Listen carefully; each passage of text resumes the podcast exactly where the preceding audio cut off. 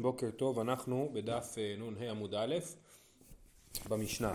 אומרת המשנה, נודר מן הדגן, אסור בפול המצרי, יבש.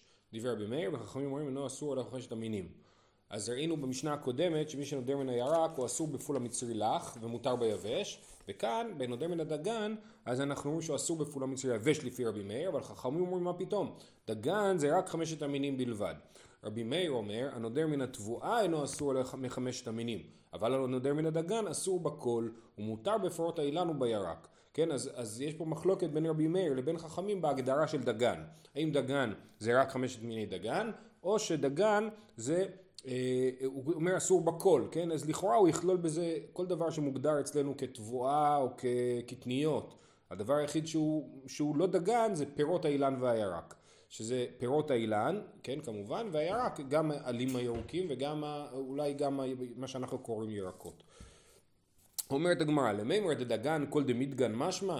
האם יוצא לכאורה שלפי רבי מאיר, דגן זה כל מה שהוא מידגן, כל דבר שהוא, אה, אה, שהוא דגני. אה, מתי ורב יוסף, אה, וכפרוץ דבר, ירבו בני ישראל, ראשית דגן תירוש ויצהר, וכל תבואת השדה, ומעשר הכל לרוב. אז הפסוק הזה מופיע בימי חזקיהו שעשו תקנה שעם ישראל יביאו את המעשרות לבית המקדש כדי לחזק את העניין הזה של נתינת המעשר, אבל מה שאנחנו רואים בפסוק זה שהם ירבו ראשית דגן וכל תבואת השדה, אז אנחנו רואים שדגן ותבואה זה לא אותו דבר. אז אם אתה אומר שדגן זה כל דמידגן, אז מה בא לרבות תבואה? אלא חייבים להגיד שדגן זה חמשת מיני דגן, זה דגן תירוש ויצהר, וכל תבואת השדה זה הריבוי מעבר לדבר הזה. וי אמר כל דגן דמידגן משמע, מאי, אה, אה, אז אנחנו נלך לפי הגרסה של הר"ן, כן? מאי וכל תבואת השדה, כן? הגרסה פה זה מאי כפרוץ הדבר ירבו, ורש"י מסביר את זה, אבל אנחנו נסביר לפי הר"ן, כן? שאומר, שהוא גורס אחר. וי אמר דגן כל דמידגן משמע, מאי וכל תבואת השדה.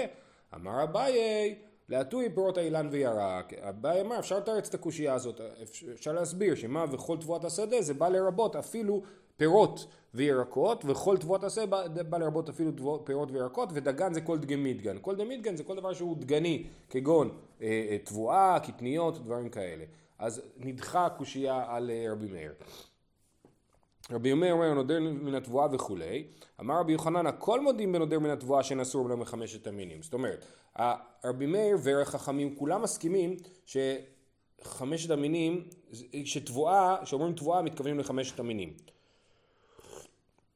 המחלוקת שלהם היא לגבי המונח דגן, האם דגן זה גם כן חמשת המינים, ואז לפי חכמים יש לנו שני מונחים שבעצם המשמעות שלהם היא חמשת המינים, חמשת מיני דגן, חיטה, שעורה, שיבולת, שועל, שיפון וכוסמת, כוסמין, אז זה חמשת מיני דגן. אז, אז הם נחלקים בשאלה של דגן, אבל בתבואה כולם מסכימים. תניא נמי אחי, שווין בנודר מן התבואה שאין אסור אלא מחמשת המינים. כן, שווים רבי מאיר וחכמים שתבואה זה רק חמשת המינים. אומרת הגמרא פשיטא, מהו דתימה, תבואה כל מילי משמע, כמשמע לן שלא, שלא, רגע סליחה, פשיטא, מהו דתימה תבואה כל מילי משמע, כמשמע לן דלא משמע כל מילי, כן, שהיינו יכולים לחשוב שתבואה זה אומר הכל, באו להוכיח לנו שלא.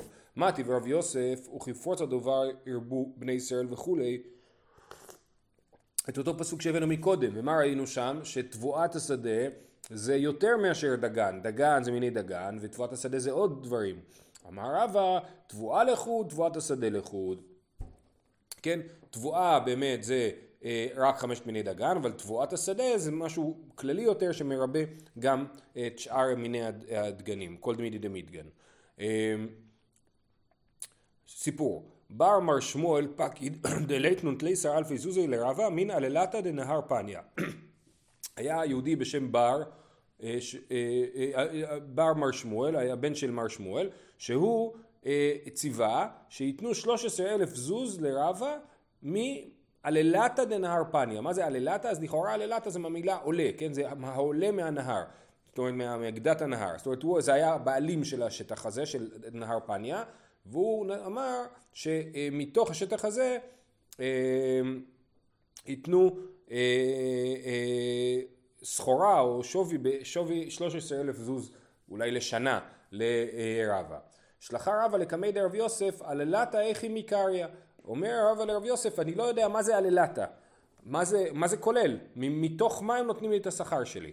אמר רב יוסף, מתניתיני, ושבין בנודר מן התבואה שאין אסור עליהם מחמשת המינים. המשנה שלנו, אז הברייתא שלנו, אז רב יוסף אומר לו, ברור שהללתה זה תבואה, ובתבואה זה רק חמשת מיני דגן, אז אתה יכול לקבל רווחים רק מחמשת מיני הדגן.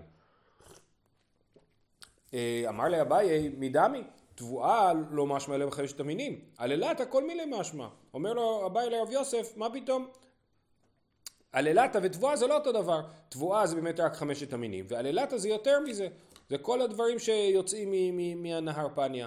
העדור לקמי דרבה, אמר, הלו כמי בא אלי, אז גם החזירו לרבה את העניין הזה, את ה... מה שרב יוסף ענה לו, שלכאורה הללתה זה רק תבואה ורק חמש מיני דגן, אז הוא אומר, לא מה פתאום, הלא כמי בא אלי דהללתה כל מילי משמע, הדאודי בא אלי, שכר בתים ושכר ספינות מאי. זאת אומרת, אני אומר, אני בכלל לא העליתי על דעתי דבר כזה, שהללתה זה רק התבואה. אני התכוונתי לשאול משהו אחר, האם מגיע לי גם שכר בתים ושכר הספינות, אם באזור הזה של הנהר, עוברות ספינות והבעל הנהר מקבל מהם רווח, או שיש שם בתים להשכרה, האם גם הרווח של הזה עולה לי לתוך ה-שלושה עשר אלף זוז שלי? מי אמרינן כיוון דפחתן לאו הללתאי, או דילמה כיוון דלא ידיע פחתאי הוא הללתאי. האם אנחנו נחשוב שבגלל שלבתים ולספינות יש פחת, אז הפחת הזה, אז כאילו כשהאדם משלם שכירות, אז הוא משלם את הפחת שיהיה לבתים, אז בעצם זה לא, זה לא בדיוק רווח, כי הרווח כולל בתוכו את הפחת. אז זה מה שרבה שאל, האם דברים כמו בתים וספינות שיש להם פחת ויש יש עליהם רווח, האם אנחנו מסתכלים על הרווח כרווח מוחלט ואני יכול לקבל את הרווח הזה, או שאני אומר בגלל שיש להם פחת אז אה, אם בגלל שיש להם פחת אז אני, לא, זה לא נחשב לרווח נקי ולכן אני לא יכול לקחת מהרווח הזה. כן, בוא נראה את זה בפנים. אומר אקמי באלי אהודי הדאודי באלי שכר בתים ושכר ספינות מאי, מאמרנן כיוון דפחתן לאו הללתאי, זה לא נחשב העולה, או דימה כיוון דלא ידיע פחתאי הוא הללתאי, או בגלל שהפחת שלהם הוא לא ניכר אז זה כן נחשב לרווח נקי ואני כן יכול להרוויח מזה. אמרו הרבנן, אוקיי, עד כאן היה הדיון ההלכתי, מכאן ואילך נמשיך סיפור. אמרו הרבנן כמי דרב יוסף, החזירו לרב יוסף שרבה בכלל אמר, בכלל לא העליתי על דעתי את הרעיון שחמשת, שהללתה זה תבואה, אז אלא, היה לי ברור שזה מותר, אז הוא נעלב רב יוסף. כן, אמרו רבנן כמי דרב יוסף, אמר וכי מאחר דלא צריך לן, מה ישלח לן? אם רבה לא צריך אותי, למה הוא שלח לי שאלות? הקפד רב יוסף, אז הוא הקפיד על רבה, על זה שהוא שלח לו שאלה, כשבכלל הוא, הוא יודע את התשובה. שמע רבה... ואתה לקמי במעל ליום עדי כיפור, רבה שמע את זה, החליט לפייס אותו. מתי הלך לפייס אותו? בערב יום כיפור, כי הוא יודע שמצוות שבין אדם לחברו, יום כיפור לא מחפר, אז הוא הלך בערב יום כיפור לחפר על, על, על, על הכעס של רב יוסף, כעס עליו.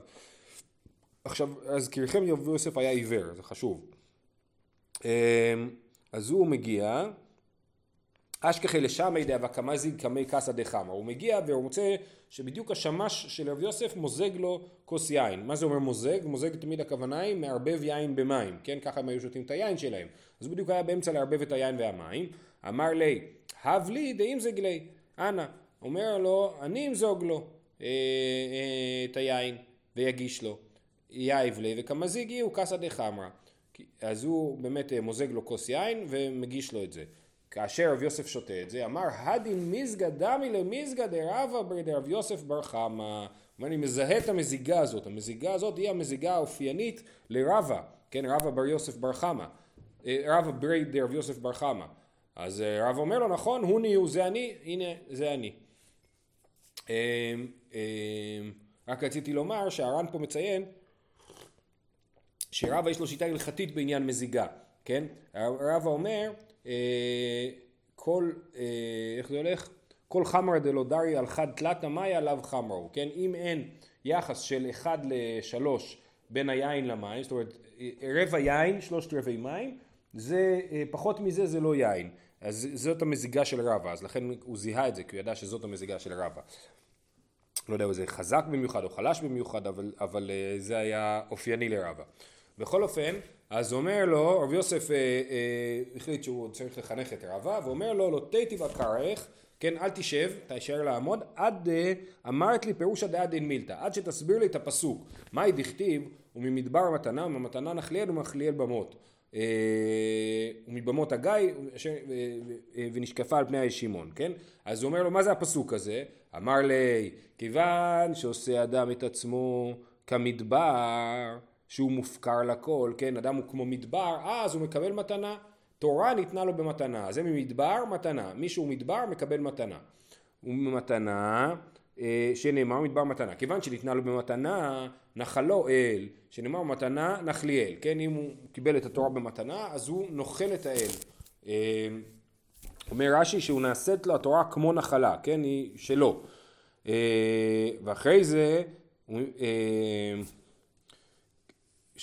כיוון שנחלו אל עולה לגדולה, שנאמר מנחלי אל במות, כן? אחרי שאדם קנה את התורה אז הוא מגיע לגדולה, הוא מגיע מנחלי אל לבמות, הוא מגיע לבמות, הוא נהיה כוכב על הבמות.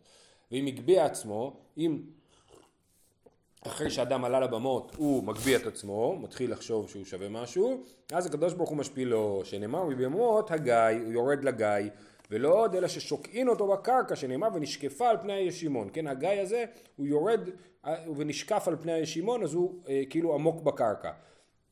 אם חוזר בו, הקדוש ברוך הוא מגביאו, וזה באמת עד כאן היה פסוקים מספר במדבר, עכשיו זה פסוק ממקום אחר שנאמר כל גיא ינסה, כן? זה בישעיהו. אז כל גיא ינסה, אז מישהו ירד והשפיל את עצמו חזרה והפך להיות גיא, אז הוא יוכל להתנסה מחדש. תניה, הנודר מן הדגן. אז אנחנו עכשיו לפי שיטת רבי מאיר, שחכמים אמרו ממנו אסור אלא בחמשת המינים, אבל לפי רבי מאיר הנודר מן הדגן אסור אף בפול המצרי יבש, הוא מותר בלח, מותר באורז, בחילקה, בתרגיס ובטיסני. אז כן, מי שנודר מן הדגן הוא לא נאסר באורז, חילקה, תרגיס וטיסני, זה דרכים שונות ל- לרסק את גרגר החיטה. יש לנו גרגר חיטה, אתם מכירים בורגול וגרישה, גרישה, כן, אפשר למצוא בסופרים, זה דרכים שונות לרסק את גרגר החיטה. חילקה זה אחד לשתיים, תרגיס זה כל גרגר ל-שלוש, וטיסני זה כל גרגר ל-ארבע, זה פחות או יותר הגדלים כאילו של, ה- של הגרגר. זה לא נכלל בנודר מן הדגן, מי שנדר מן הדגן לא אסר את עצמו בדגן שבור, כן? אה, כנראה שזה לא נכ... אנחנו תופסים שזה לא נכלל בנדר שלו, שהוא לא התכוון לדבר הזה. הנודר מן פירות השנה, אסור בכל פירות השנה, כן? כל הפירות שיהיו השנה, אסורים לו, לא משנה מכל סוג. הוא מותר בגדיים, בטלאים, בחלב, בביצים ובגוזלות, כל הדברים האלה לא, לא נחשבים לפירות שנה. אבל אם אמר גידולי שנה עליי, אסור בכולן, כן? כי גידולי שנה זה קשור לחלב שיצא השנה, לגדיים ולטלאים ולביצים ולגוזלות, כל הדברים שיצאו השנה, הם כן נכללים בכלל גידולי השנה, ואז באמת אסור לו גם את הפירות השנה וגם את גידולי השנה. הנודר מן פירות הארץ, אסור בכל פירות הארץ, הוא מותר בקמהין ופטריות, כי קמהין ופטריות זה לא נכלל בגדר של פירות הארץ, כי זה לא צומח מהאדמה. תכף נראה הגמרא תדבר על זה. ו- ואם אמר גידולי קרקע עליי, אסור בכולן. אם הוא אמר גידולי קרקע עליי, אסור גם בקמהין ופטריות. אז פירות הארץ לא אוסר עליו קמהין ופטריות, גידולי קרקע עליי, אז זה כולל קמהין ופטריות. אה, אומרת הגמרא ורמיני, על דבר שאין גידולו מן הארץ, אומר שהכל נהיה בדברו. ותניה על המלח ועל הזמית ועל הקמין ועל פטריות, אומר שהכל נהיה בדברו. אז כתוב על דבר שאין גידולו מן הארץ, הוא אומר שהכל, וזה כולל פטריות. ומקודם אמרנו, אם אמר גידולי קרקע עליי, אז, אז, אז, אז הוא אסור לאכול פטריות. אבל אנחנו אומרים שדבר ש... פטריות הם דבר שאין גידולו מן הארץ. אז יש לנו סתירה, האם פטריות נחשב לדבר שגידולו מן הארץ, או דבר שאין גידולו מן הארץ. אמר אביי, מיר ברב ומערה, מיינק מאוויר ינקי ולא מערה. זאת אומרת, הם גדלים מהאדמה, הפטריות גדלות על האדמה, אבל הם יונקות מהאוויר, הם לא יונקות מהאדמה. אומרת הגמרא, והקטני על דבר שאין גידולו מן הארץ, ואם אתה אומר לי שהוא, שהוא גודל מן הארץ, מה אכפת לי שהוא לא יונק מן הארץ, או עדיין הוא גודל מן הארץ. תני על דבר שאין יונק מן הארץ, כן? על דבר שאין יונק מן הארץ אומר שהכל נהיה בדברו, אבל לכן פטריות אומרים עליהם שהכל, כי הם לא יונקים מן הארץ, וכשאדם אמר גידולי קרקע עליי זה גודל, כולל פטריות, כי הם כן גדלים מן הארץ, ולכן הם נכללים גם בגידולי קרקע, אבל גם בדבר שאין יונק מן הארץ. זהו, משנה הבאה. הנודר מן הכסות מותר בשק, וביריעה ובחמילה, שזה כל מיני אה, סוגים של אה, אה, כיסויים עבים, שהם לא מוגדרים ככסות, כסות זה בגד, כן?